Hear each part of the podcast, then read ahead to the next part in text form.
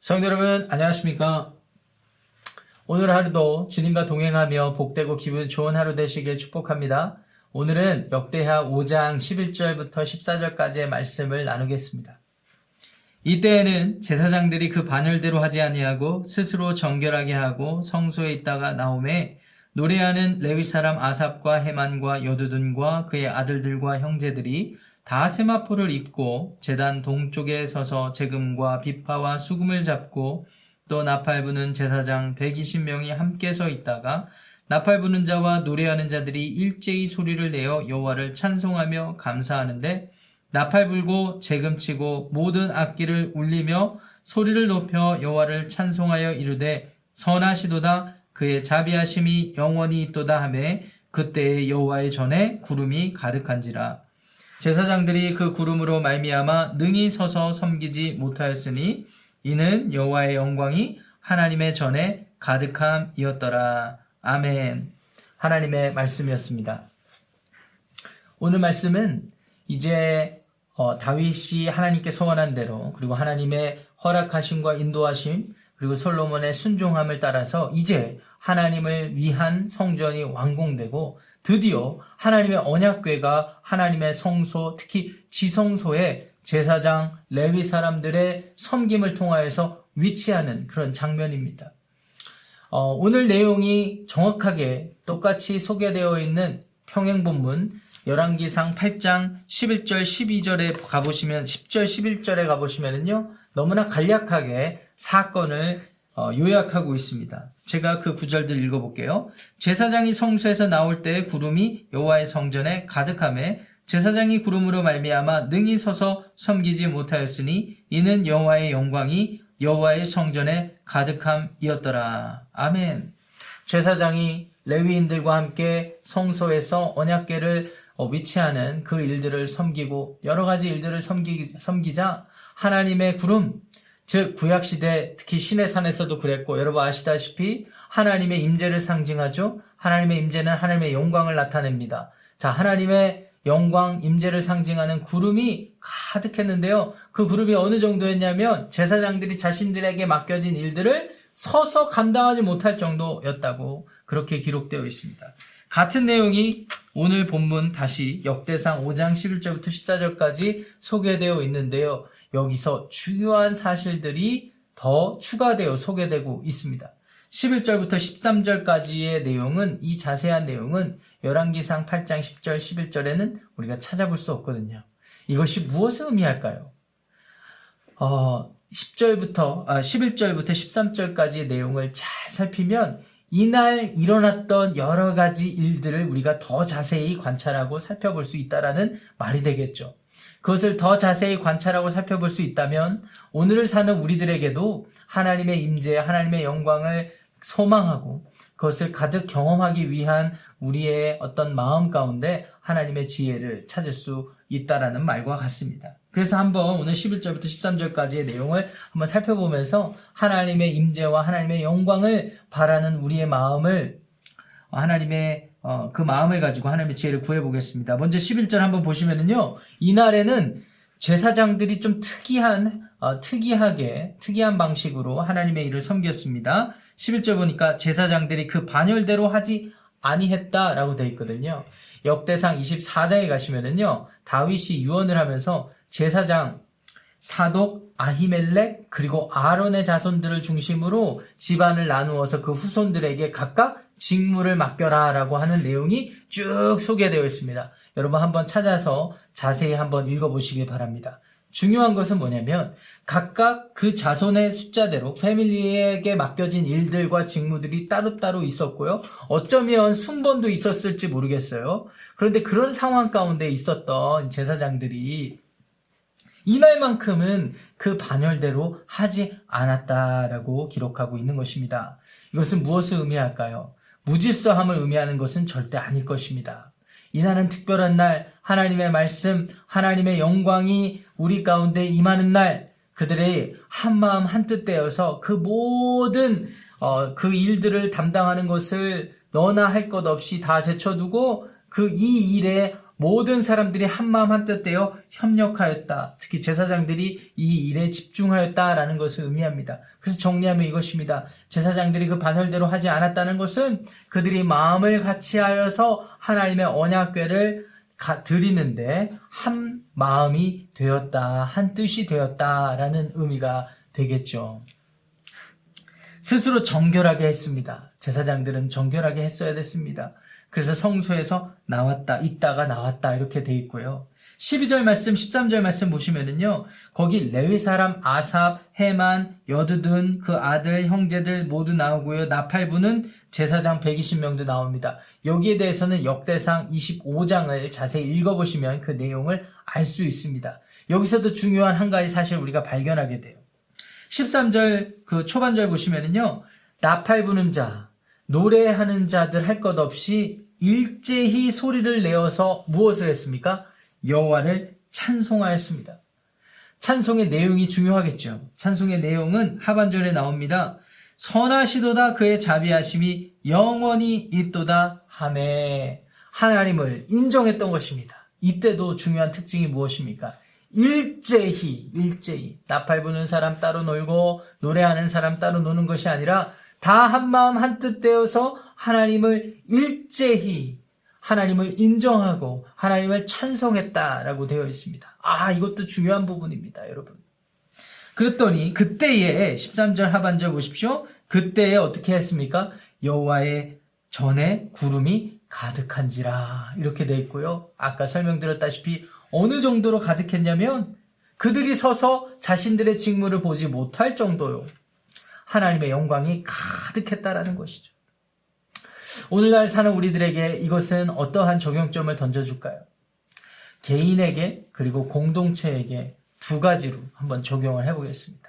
먼저 첫 번째, 여러분들의 개인적인 삶을 돌아보시길 바랍니다. 여러분, 하나님과의 관계 가운데서 여러분들은 언제가 마지막이, 마지막으로, 마지막으로 하나님의 영광이 가득 차서 그 영광에 하나님의 그 임재에 그 은혜에 감격해서 아무것도 할 수 없을 정도로 내 감정이 내 생각이 내 의지가 내 행위가 하나님의 은혜에 감격해서 찬양할 수, 찬양하지 않으면 안 될 정도로 그러한 상태에 이르렀던 때가 언제였습니까?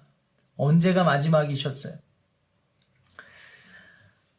언제가 마지막이었던지 간에 여러분들 개인차가 있을 수 있겠지만 그때를 한번 추억해 보시길 바랍니다. 여러분, 여러분들의 생각과 마음과 여러분들의 모든 마음의 중심이 하나님을 바라보지 않았어요? 하나님께 집중하지 않았습니까? 오늘 성소에 있는 하나님의 영광을 경험한 이 제사장과 레위인들 보십시오. 이들은 일제히 그리고 반열대로 하지 않고 한마음 한뜻 되어서 하나님을 바랐을 때 하나님께서 영광이 가득 찬 사실을 가득 찬 그 현장에 그 현장을 경험했습니다. 여러분들 마음 한번 돌아보시길 바랍니다. 오늘 하나님께서는 오늘도 역시 여러분들과 깊이 있게 친밀하게 교제하고 여러분들의 삶 가운데 충만히 임재하시길 원하는데 여러분들 스스로가 여러 가지 생각에 사로잡혀서 여러 가지 두려움과 걱정과 염려와 불안에 사로잡혀서 또 여러 가지 다른 일들을 쫓아서 행하다 보니까 마음이 흐트러져서 한 마음 되지 못해서 하나님의 임재와 하나님의 영광을 온전히 경험하고 있는 영어, 온전히 경험하지 못하고 있는 것은 아닌지 한번 생각해 보시길 바랍니다. 혹여 여러분들 스스로 생각하실 때 그렇지 내 마음이 내 생각이 온전히 주님께 집중하지 못하고 있어 라고 생각하셨다면 스스로 정결케 하시기를 주님의 이름으로 부탁드리겠습니다. 우리 주 예수 그리스도의 보혈의 능력을 힘입어 주님 앞에 정결케 함을 받고 그리고 주님 앞에 한 마음 한 뜻 되어서 여러분들의 마음의 중심으로부터 온 마음과 뜻과 정성을 다해 주님께 나아가시는 여러분들의 삶이 되시기를 축복합니다. 두 번째로요. 공동체에 적용해 보도록 하겠습니다. 여러분 요새 우리는 어, 자유롭게 현장 예배 드리지 못하고 있죠. 여러분 현장 예배라는 어, 용칭이 여러분 불편하십니까? 혹시 여러분들이 현장 예배 참여하지 못하니까 불편하십니까? 여러분 너무 그, 그렇게 어, 어, 그, 그 명칭에 용칭에 너무 이렇게 부담 갖지 아, 않으셨으면 좋겠습니다. 현장 예배라고 했던 그 마음에는 아마 이런 것도 있었던 것 같아요. 이제 우리가 곧 다시 회복되면 이 현장으로 나올 거니까.